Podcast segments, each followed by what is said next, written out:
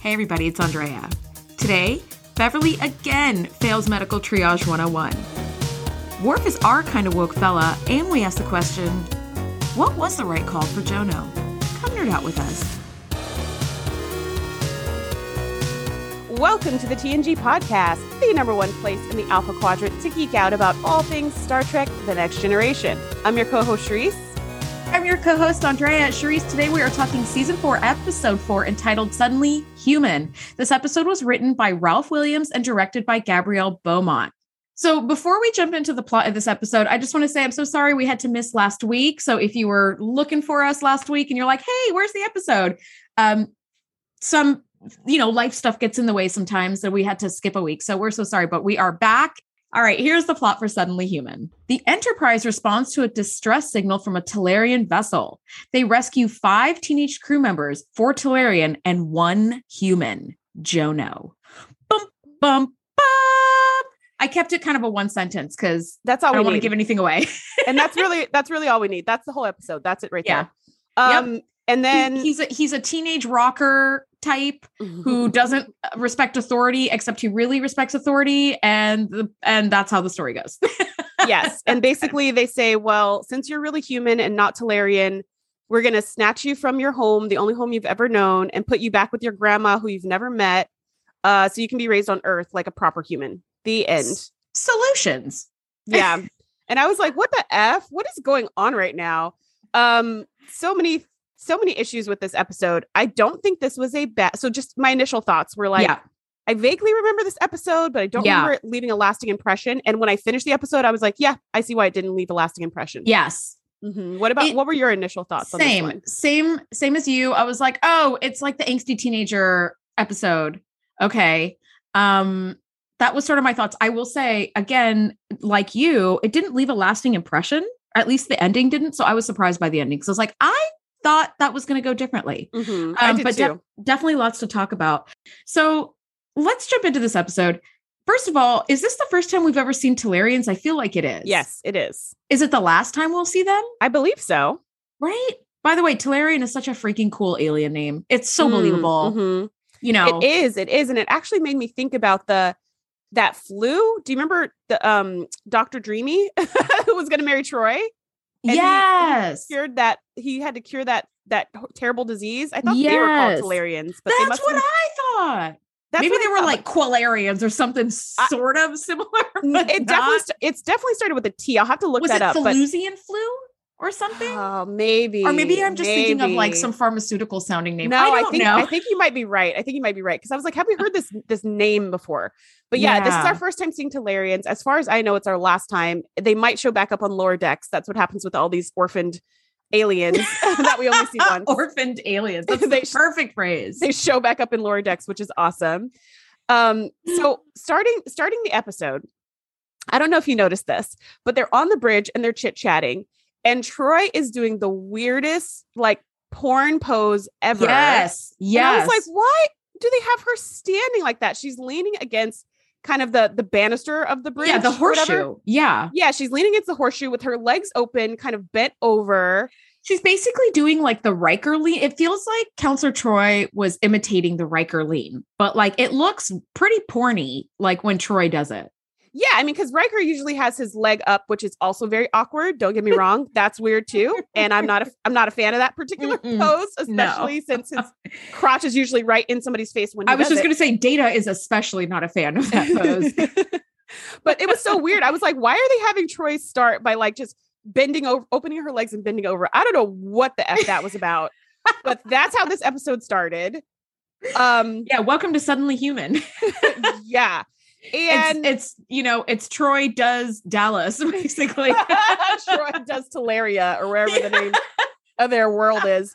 Um, and so, anyways, we start out like that, and there's this uh there's this um distress signal coming from a Talarian vessel. And so they're kind of scanning it, trying to figure out what's going on. And data informs the crew that Talarians are really, really good at strategy when it comes to war and stuff, and they have lots of guerrilla warfare training. So this might be a ruse. Where they're having a distress call, and then when you come in to try to rescue them, they like blow your ship up or something. Yeah, I feel like they're a hell of a lot better at strategy than the fucking Zakdorns. I know. I know. like, you guys say you're good at strategy, but nobody's tested it for like seven millennia. So it turns out you're not that great at it. honestly, you know what- you're only good at Strategema, and that's not the same. That's not the same as an actual battle. People. You know what I'm good at? Checkers. You know what I suck at? Chess. Okay. Like, it's just not the same. It starts with the same few letters, but that's about it. Sorry, Zakdorn. But yeah, so they have these common guerrilla tactics of like sending out a distress signal. And then when somebody comes to assist, um, it self detonates the ship and then blows up any ship in proximity. Which, by the way, why are you trying to blow up the Red Cross essentially? Yeah. Like, who's trying to help you? I mean, that was the that was the thing in Hunger Games, right? Spoiler alert: if you haven't seen Hunger Games, um, which came out like ten years ago, um, that was that's like one of the keys of warfare. If you take out first responders and you take Yeah. out the ability of the medical staff, then everybody else is going to just surrender because that's like a big no no to hurt medical staff. Yeah, it really is. It really is. Um, now they find, you know, they sort of find the ship and it's got the uh, distress call going out. And so they're kind of talking about these guerrilla tactics and whatnot.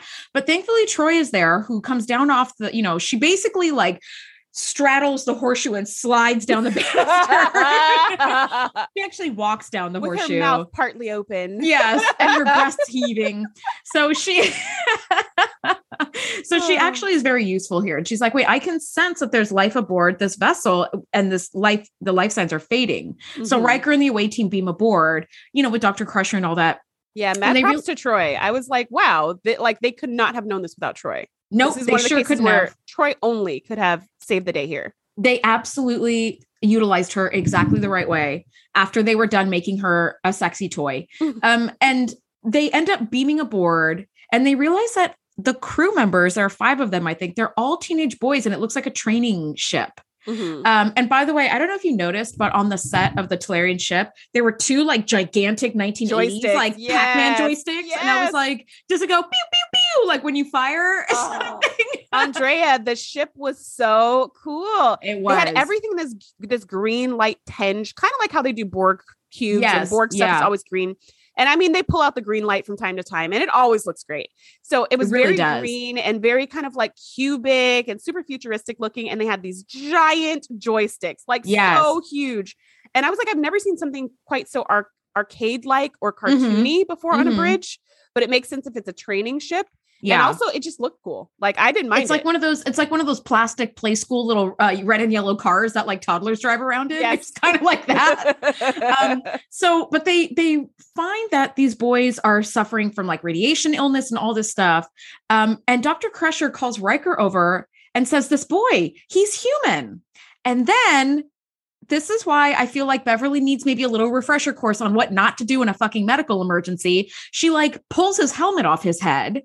And I'm like, that is like emergency medical procedure 101 no no. Like, don't pull and don't jostle a trauma victim's like head or neck area like Mhm. at all. And between this and attaching that goddamn neural stimulator right onto John Doe's exposed brain, I was like, uh, we need to transfer Beverly off and send her back to Starfleet Medical and do a little brush up course, Bev. This is like, I am not a doctor, not a doctor. And I was like, what are you doing now? Like, it was really, it was, uh, we have no medical training. However, we know some we common like, sense basic- training. Yeah, we know some basic stuff not to do. And the the probe on the brain is like a no-no. And jostling someone's head when they're a trauma victim is also a no-no. But Yep.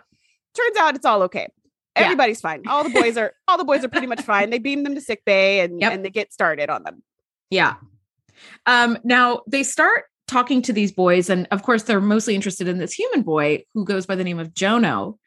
And she starts asking him some background questions.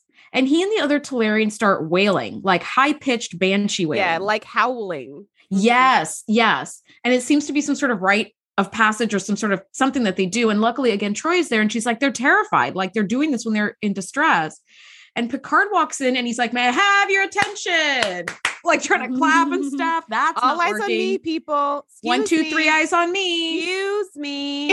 and nobody and nobody is saying one two eyes on you which as a teacher you will know is very frustrating and he immediately does what i would do and i'm like stop it just immediately cut the shit Mhm. and they stop immediately and when jono hears Troi refer to Picard as captain, he immediately shows deference and requests to be returned to his Talarian captain. So he's this is clearly a culture that respects chain of command Mm-hmm. because as soon as Jono hears he's the captain, he stops wailing, he starts listening to him, he respects all of Picard's wishes. And I was like, oh, this Mhm. is really interesting. Mm-hmm. Um, but as Jono is like, I want to be returned to my captain, Dr. Crusher's like, May I see you in the kitchen for a minute, Picard? And they go over and he's and Dr. Crusher starts revealing that like Jono's scans show that he's had a lot of past injuries, like cracked ribs and concussions, and I think like a broken wrist. Mm-hmm. And so I think this episode, while it's not the most memorable, it's a great episode. It's just not super memorable to me. Um, it really does touch a little bit more on like the Stockholm syndrome type thing. Remember when Mhm. Beverly was like held captive? Um, Yes. And like the psychological aspect of like being a captive in a in a like abusive situation was just so fascinating to me. What are your thoughts on that? Yeah. So, so, so, I mean, I, I remembered that this episode, like how it kind of went and that he wasn't abused. So this whole time, instead of me, I probably, when I first watched this episode, I probably thought similar along the lines of what she was thinking is that maybe he's been abused. But watching it now, my thoughts were completely different. As she was saying, he's had all these injuries. I think he's been abused. My, my, my immediate thought was, did she do any of these super careful scans on any of the other boys? Or did Mm. she only scan the human because he's human and she already had the bias that humans will be mistreated by Talarians? Because she didn't say a thing about the Talarian Oh. boys. And I was like, if she scanned them, I'm sure she would see that they had cracked ribs and bruised legs and broken ankles and all kinds of stuff. And she could say, "Oh, maybe this is a Talarian thing. Maybe they're they're very rough as a culture. Maybe like there could have been other explanations, but the fact that she only took an interest in Jono and his past in relation to the terrible Talarians made me feel like, yeah, your bias already is putting you in a position of poor little human. He must be abused. You know, I never thought of that, Cherise, and I love your point of view on that. I really do because you're right. She's only interested in Jono. The whole crew is only interested in Jono. Mhm. The other kids, they don't even you don't even see them again. You don't see them at all. And now that I think about it, it's like, wait, I remember parts of this episode, and I had recalled that Jonah was like the only survivor of some sort of disaster when they found him. right. And he might as well have been because even the rest of the episode, like he doesn't spend time with the other Talarian boys, which it's like, even though he asks many times to be put back with his brothers, yeah, they're like, no, no, no, you know, you've been abused. We can't put you with them. yeah. they didn't talk well, to wait them. A minute. They didn't talk to the Talarians, didn't scan the Talarians, didn't. I mean, they put him in sick bay and just locked him up. Like they Yeah. were criminals. They were the bad Yes. guys. Yeah. And and it's I never thought of that because you're right. Like the only interest was Jono. Because if the other boys had all had broken bones, it's like, well, it would stand to reason that if one was being abused, then the others would also be abused. Right. But you would have other interpretations. Maybe it would be they're all being abused. Maybe it would be Talarians just have a, yeah. a rough culture. Maybe it would be there. I mean, it, there could be so It many be other anything. things. Yeah. But there was only one interpretation from because the data was already biased in the first place. yeah, you're so, So, that's right. that's what I was thinking as I was watching, and I kept wondering, like, where are the other boys? What's going on with the other boys? Aren't Yeah. they worried about Jono? Is it ju- like what? Like, but they never mention the boys again. Never. Yeah. Well, this yeah, it's as it's as though like they don't exist at all. Now, this for me also like raised a lot of um thinking points, I would say, because when you're dealing with underage kids who may or may not be showing signs of abuse, it's really it's really not as black and white as people think it is. It Mhm. really isn't to just be like, well, we need to just remove them and that's that. Like it's things are just so much more nuanced than that. And there are so many more like layers and complications between just deciding, you know, um, little Timmy down the street is crying all the time and I think he's being abused. And it turns out that like the boy has had a stomach flu for three weeks and it's just been like horribly ill and miserable. It's like, it's just really never quite as black and white as people think it is. There are cases where it's black and white that's like, Mhm. okay, somebody who's throwing their kid out of a moving vehicle that's like clearly fucking abusive. But in cases like this, where it's like they didn't even ask Jono like how he got those injuries, and Mhm.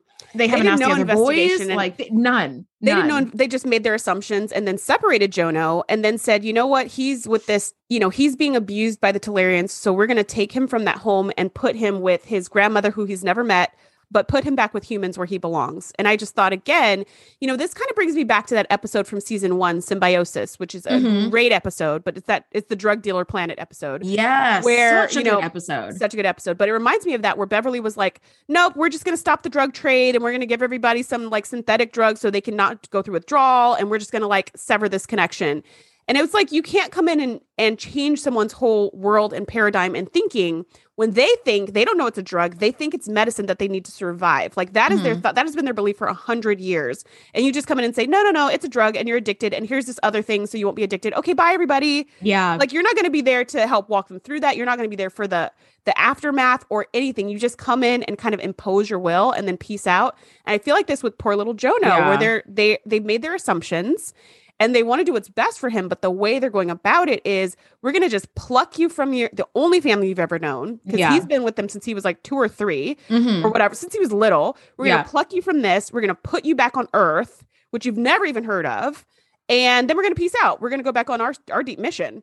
You know, and it's like how could you how could you make that decision for him without Yes. even talking to him? See that's but see this okay, so we're getting a little ahead. So let me back us up just a little bit because there is a lot of discussion we can have about this. Um at what point, at one point, Jono is discovered to be Jeremiah Rossa, grandson of Admiral Rossa.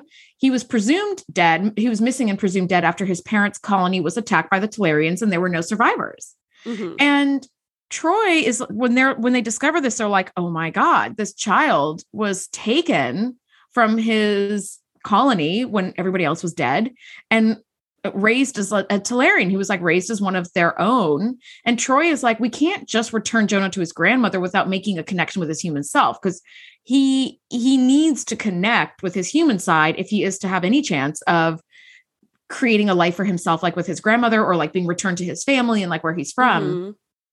and I do love that, you know, uh, Jono makes many comments about how females can't outrank males and they're not as strong as males and all this stuff. And there's a little teeny tiny scene that I love so much where Worf is escorting him to his quarters and Jono asks Worf like why he took orders from a female and tells Worf that among his peoples, females can never outrank males. And Worf is so effing woke in the scene, and I love it. He says, mm-hmm. You are human. Among humans, females can achieve anything the males can. And I tell you, Charisse, I have never loved Worf more. I was like, Yes, yes. I started doing like snaps yeah. Yeah. at the TV and everything. yeah. So be, using that as a callback, Troi is like, he won't connect with a female. He needs to Mm, connect with a mhm. male. And because it's a patriarchal society and like rank is highly valued, they're like, Picard, you need to forge some sort of connection with this boy. And Picard's face looks like a 56 car pileup in slow motion. It's like, oh, like it's just so painful and it's so delicious to watch. Where he's like, you see in his mind all these like Yeah. scenarios, and he's thinking Mhm. like, which one of these should I pull? Like, I've got the stomach bug, or my uh, my mom is coming to visit, or you my dog what? ate my tricorder. Yeah. So I have to go go with the dog to um well Dr. Crusher, I guess, because there's no vet. But also, this this Moriarty issue is not going to resolve itself. I better go. I, I'll be in the holodeck. Like it's just. plus the Borg, right? Am I right? Am I right? So He's like, Riker, you got this, right? Number one. I always said number one for a reason. Yeah, he's like really trying to. he's trying to get out of it, um, and he totally tries to get out of babysitter duty. And Troi is Mhm. like, "No, man, this is your responsibility. You have taken on the fucking Borg. You've taken on the Pakleds easily. You've done all this other stuff. Yep. Okay." You're telling me you can't hang out with a teenager for a couple of days while like his folks come to pick him up? Like, give me a break. And I love that she puts him in her play in his place. And I love that it's a female that puts Picard in his place because in Jono's culture that would never happen. Right. mhm. But this is the Federation and it's different. And I love that. I love it. Yeah, so so we see Picard kind of being like, "Well, Troi, I don't know if you knew this about me, but I'm not great with kids," which is exactly exactly. That would have been my reaction right in his face. I think I did know that, sir. right, but he's like, "Okay, I've got to forge this connection." And and again, their the whole premise is now now the picture is painted that he was kidnapped as a baby yeah. and then abused for like 10 years. And so now they're trying to like recover his psyche and his memories and all this stuff. So Picard is the ambassador to, to Jono, and he goes to Jono to kind of talk to him and try to make some kind of connection, which he has no idea how to do or what to do. And you know what? To be fair, that's that's going to be true of a lot of adults. So it's not just Picard. Um, but he goes into Jono's quarters and he's kind of talking to him, and Jono's just like, "Yeah, I usually stay in the same quarters as my captain. That's where I stay." And Picard's like, uh well Again, 56 car pileup in slow mo. yeah yeah so he brings him to his he brings him to his cabin and imme- to his quarters and picard immediately says see this is just not the right place for kids and oh please put that down. Oh, oh please put that down too. And that too that too put that down. You know and you're just like oh my gosh your room is a museum. It's not fit for kids. Um but Jono makes up himself house right like at that. home I, I grew up in a house like that that was like like a museum and not Mhm. a home. And I remember visiting my friends' houses when I was little and being like, your home just looks like you can just dive onto the couch under a pile of blankets. And that looks so cozy. Where like my parents had this like big, beautiful house, but it was like a museum. It was like cold and sterile. And it just Mhm. Ugh, and you can't yeah, touch when- anything you cannot touch anything and everything is like 150 years old at least or whatever, right? It's like this old vase from God knows where. yeah But I totally related to Jono kind of poking around and being like, "You live in a museum," and Picard's like, "Don't touch that, please don't, please put that down." Okay, no, no, no, don't, don't turn around too fast. You might, okay. You know, I was like, just sit Picard. right here sit right here and don't move You know what Picard needs? Like, he needs a trip to like Home Goods and get some like comfy, cushy throw blankets and like, yes with with prints of space on them with like jupiter and mars like maybe a black hole or something. Yeah. yeah oh god oh picard yeah so one of the one of the things that picard does is he shows jono photos of himself as a baby Mhm. and as the Q'Maire, which is um, Captain Endar's ship, the Talarian captain's ship, comes into contact range, Picard leaves Jono behind in his quarters. And Jono's kind of looking through these photos of like his mom and dad and himself as a baby before the Talarian attack. And he starts having these like horrible flashback recollections Mhm. of his final minutes with his parents. And it's just so heartbreaking to watch this kid like unraveling with this PTSD and this horrible It's like horrible flashback. with it's no just so support, heartbreaking. with no, No, support. And to be fair, the only person who could help him on the ship is Troi or Gu- or Guinan, but Yeah. um is Troi, and he won't listen to either of them because they're both women. Although I feel like Yeah. Guinan could probably get through to him pretty easily. Yeah. Um, yeah. but like he has no support. So he's just looking at pictures, but then they start unlocking all these horrible memories. He's freaking out, and there's no one there to support him.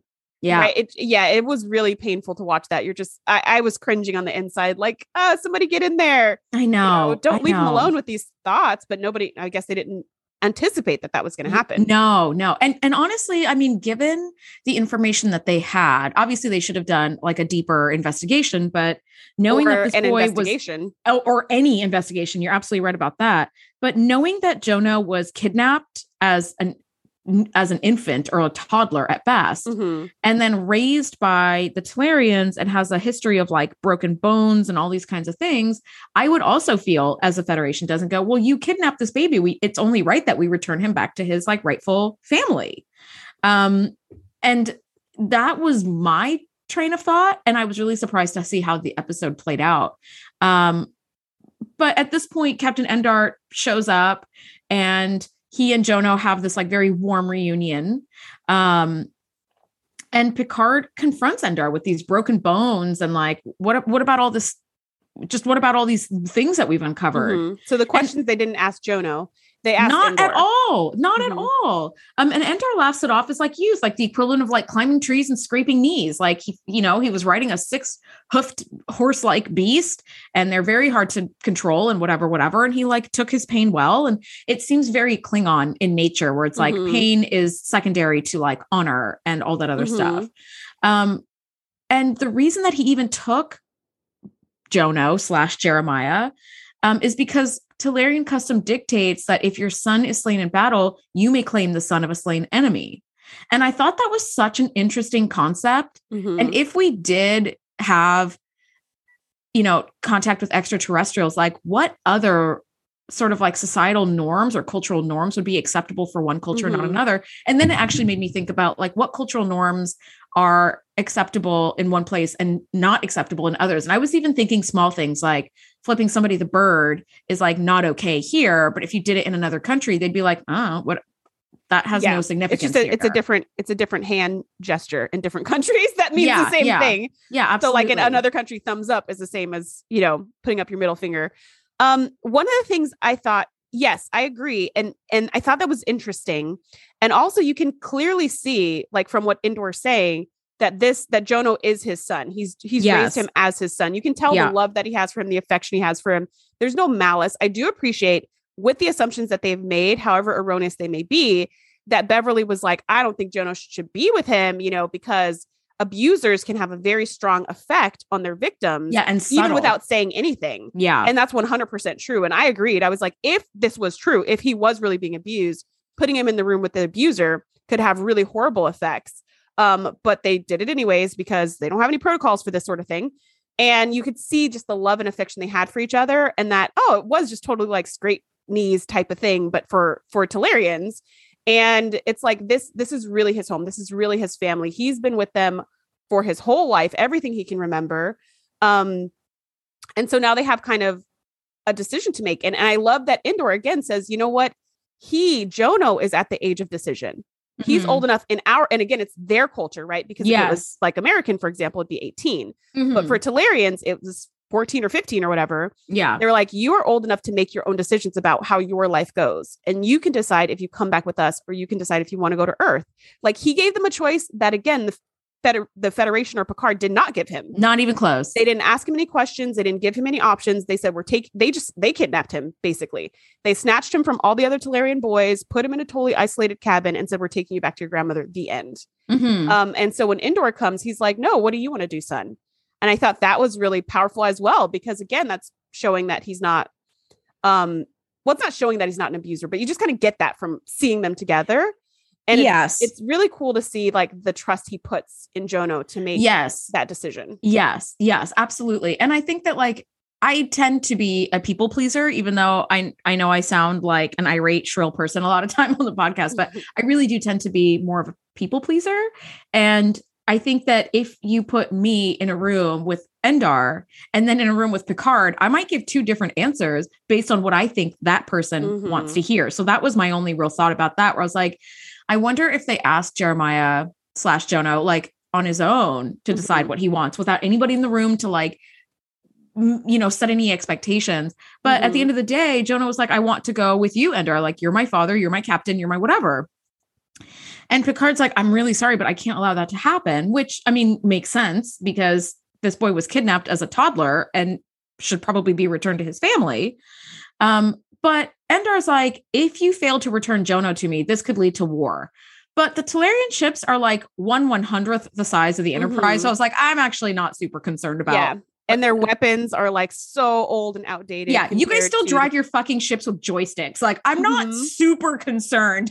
Right. And that's what they said. They were off. like, he was like, they want to go to war with us. We'll decimate them like easily. We don't even need to put up our shields. And and Yep. Endar was like, this is what we do for our family. And you're kind of like, hmm, now there's another decision to be made. you want to go to yeah. war where basically we're going to just slaughter Talarian after Talarian after Talarian over Yeah. Jono, who wants to go with them anyways. It's a really Yeah. tough, tough situation to be in. yeah, yeah. And and Jono is feeling super frustrated and he doesn't have any kind of outlet. They won't let him blast his like Talarian screamo music. They Mhm. won't let him do the Banar, which is that wailing. Um, and Picard is like, let me show you what I do when I feel pent up rage. And he shows him some Shakespearean play, and Jono's like, fuck that. So he's like, okay, so we'll do option two.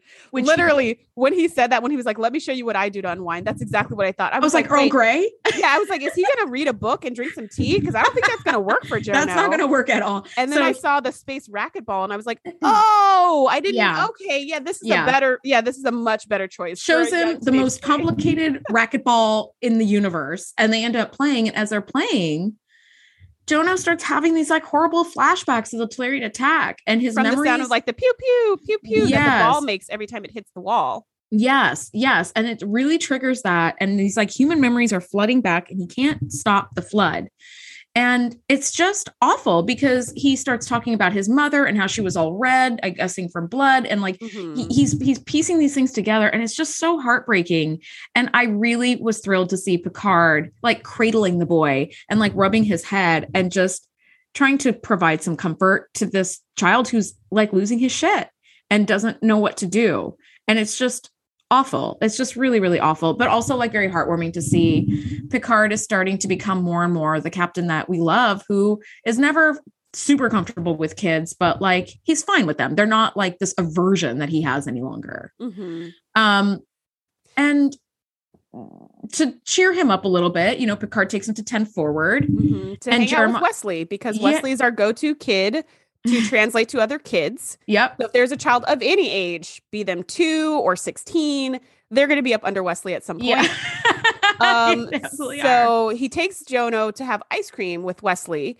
And um, Jono, apparently, they don't have spoons in Teleria because he tries to use a spoon and the ice cream just goes everywhere and flies he all like over smashes Wesley. the plate. Yeah, Yeah, he smashes the plate like it's the most aggressive ice cream scoop you could ever try to get.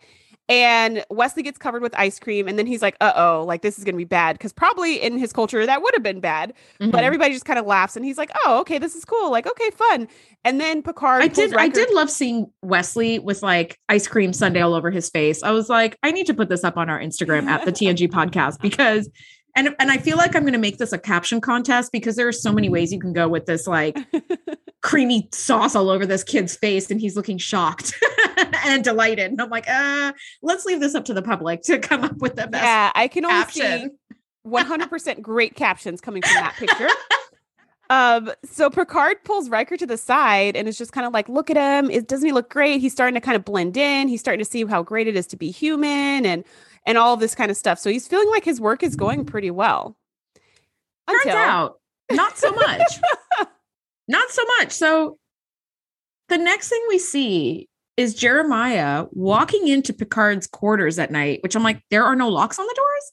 we've already and- de- established there are no locks on the doors. Yeah. Or if there are locks, you just go and then like it unlocks. And I don't even think there is a door between the main quarters and the bedroom. I know, but how he got into the main quarters is my question. But whatever. Oh, because The he was staying is- with him. Remember, he sleeps with his captain. Oh, He was staying in the living oh. room in a hammock. Oh, that's right. Okay. So he stands over Picard as Picard is sleeping. And as Picard comes to and sees Jeremiah, or Je- I'm just going to call interchangeably, Jono pulls out this fucking Klingon dagger and goes, Rah! and like stabs Picard in the fucking chest with it. And the screen goes black. And I'm like, that might be one of the biggest like surprise moves in TNG Mm-hmm. You know, where you don't see it coming at all. You just don't see it coming. Even with him standing menacingly over his bed, you're like, that's weird. I wonder why he's standing there. Oh my Oh gosh, my he just God. stabbed him in the chest. Yeah. it It's just the most it's the most like 0 to 60 moment I think in TNG. Followed closely behind um Picard turning on the Borg cube and realizing he's the Yes. cutest and you're Yeah. like, "Oh shit."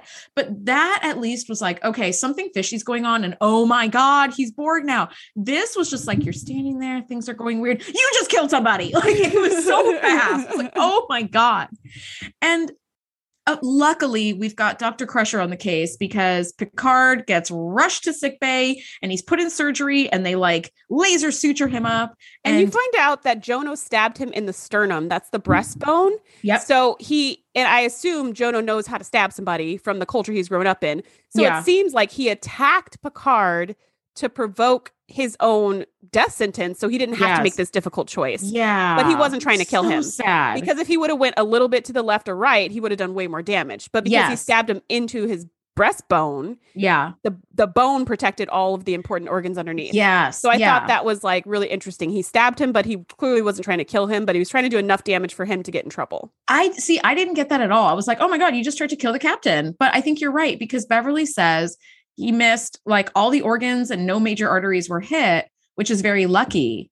Um, but I think you're right because Talarian culture seems to be very like warrior based. He probably would have had Mhm. like tons of training on like how to effectively kill somebody, and stabbing them in the sternum is not really super mean, effective. I, and I feel like we all know that if you're going to stab somebody in the chest, you try to stab them in the heart. You don't stab Yeah. in the middle. yeah, So I, or Yeah. even lower, even if he stabbed him in the stomach, like he could have literally stabbed him anywhere but there, yeah. and he would have caused more damage. Yeah, he would have. So, you know, Picard calls for Jeremiah to speak to him while he's in recovery. And he says, I tried to kill, I tried to kill you knowing that I would be put to death as a punishment. And his like newly returned memories and uh, of being human and like having Mhm. these happy feelings in 10 forward made him feel as though he'd like betrayed his like Talarian father, and he just didn't want to deal with that. And he didn't want to deal with this decision that he had to make, which will shape the rest of his life. And I love that Picard has like the emotional intelligence to be like, nobody's going to put you to death for that, number one. And number two, even if that was really our custom, I think anybody can see that your actions were like a massive cry for help. So mm-hmm. maybe we'll just give you the help that you need. Which is a um, hard thing to say when you're recovering from being stabbed in the chest in your sleep. Right? Like mad props to Picard for having such a yeah. clear head and like no malice, no he wasn't upset at all. He was just like, I understand. Yep. Which he absolutely did. Which impressive. I was like, damn. Yeah. Cause I would have been like, you stabbed me in the chest. Yeah. While like, I was sleeping. Not yeah. even while I was awake. While I yeah. was sleeping. Like, like literally gave me no option to like defend myself. Defend myself. Nothing. Yeah. Ugh. Um, now Endar is on the, you know, main view screen on the bridge making threats against Riker. And he's like, there will be war for this and there will be this and that. And you give him back. And Riker's like, no. And Picard and Jeremiah come to the bridge. Yeah, that's exactly how he said it. No. Um, so Picard and Jeremiah come onto the bridge and speak with Endar. And Picard says that there was a crime committed, but it wasn't Jono's. It was his own crime for failing to listen to what Jono wanted. And I was like, oh, it's just, it was so great. It was great. And he returns Jono to Endar and upon saying goodbye, Jono finally decides to take off his gloves and does this like touching Talarian farewell where he touches the sides of like Picard's face and they touch foreheads. Mm-hmm. Um, one of the things that we had missed talking about was that Jono had refused to take his gloves off the entire time he was aboard the Enterprise because he said he didn't want to contaminate himself by touching an alien. So he really was like, I'm Talarian. I'm mm-hmm. not human. Even mm-hmm. if I'm human by birth, I'm still Talarian. Mm-hmm. I don't identify with the human side. Like, I don't want to touch you people. And I mm-hmm. love that he did. And it was just a very touching kind of conclusion. Um, but I also thought, shouldn't there be a little bit more discussion about returning this kid or like at least contacting grandma and letting I don't know. I felt like he's at the age of decision for Talarians, but he's not at the age of decision for humans. And I feel like there should have been maybe some more. Yeah, discussion. I don't know. I mean, I feel like so let's pretend he was 18. Then what would be different? Like if he wants to go back with them, he's going to go back with them. What if he was 20? What if he was 30 and he was raised Talarian until he was 30? But now you're like he's human. I'm going to take him back, right? Like yeah, I mean, I feel like you I feel like you shouldn't force either one where it's like we're taking you back or you're absolutely going back like we're taking you back to the human side or you're going back to the Endar yeah, side. So I, I, I felt like there should have like been some therapy might have yeah, needed well, to be done. Definitely therapy. And I also feel like there there didn't need to be an either or situation here.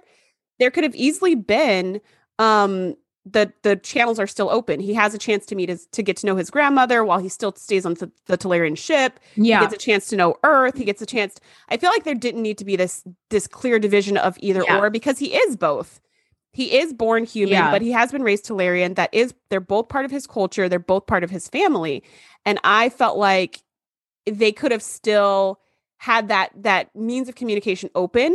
Yep. So he would just know that that part exists and he can explore it in his leisure time, you know, when he's ready, yeah. when he wants to, if he wants to. I I agree. I agree. I feel like, you know, Admiral Rossa's like, "Where's my grandson? Wait, what'd you do?" like, I exactly. like there might be mm-hmm. some explanations needed yep. to be made. Yep. And I think you're right. I didn't think it should have been an either or. My final thoughts on this is like, I, I honestly, I did not remember this as the ending at all. I do not. Re- I remember the like most complicated game of racquetball in the in the history of the universe. I remember that. I remember the rock. I remember the gloves. I remember the like whaling and the Ba'nar and the captain stuff, but I do not remember like the ice cream sundae. I don't remember the stabbing. I don't remember the ending at all. Like and you know what? When I watch this again in like eight years, I'm going to say the exact same thing. Mm-hmm. if I watch really this again in one year, I'm going to yeah. say the same thing.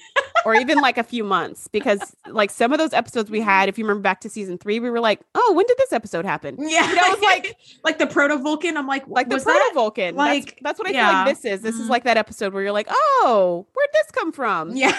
Um yeah my my final thoughts was i think it was an interesting concept. I think it's kind of like a revisiting of Worf's story, right? Because Worf ended up yes. being raised by humans and, you know, didn't go back to Klingon and all that stuff, which made no sense because he could have gone to Klingon at any point, but whatever. Um, whatever with that. But this is kind of like another bite at that apple. And um, you know, overall, this episode's not terrible, but also just not super memorable. That was my I agree. Thoughts. I agree. I think it's I think it's like a solid B episode. It's it's good. It's not amazing. Um, I probably won't go back for seconds, but I think that like the episode does actually talk about some like hmm, I would say some like topics that actually need discussion, like what happens when Mhm. one alien race adopts another alien race's child and brings them up? And like what are the questions you have to ask there? And with the broken bone stuff like is this a child abuse situation? Is this a stockholm syndrome situation? Is this just a like cuts and scrapes childhood situation like it it i felt like that should have been explored more than the gloves and the you know ice cream sundae honestly yeah. but yeah, anyway. So that's this week's episode. Next week, guys, we're talking season four, episode five, Remember Me, which is one of my favorites. I'm super excited. I can't wait. Thank you guys so much for listening. We'll see you next week. Bye. Thanks for geeking out with us. Be sure to join the crew at thetngpodcast.com to be the first to know when we do our live shows or host events exclusively for our members. We'll see you next time.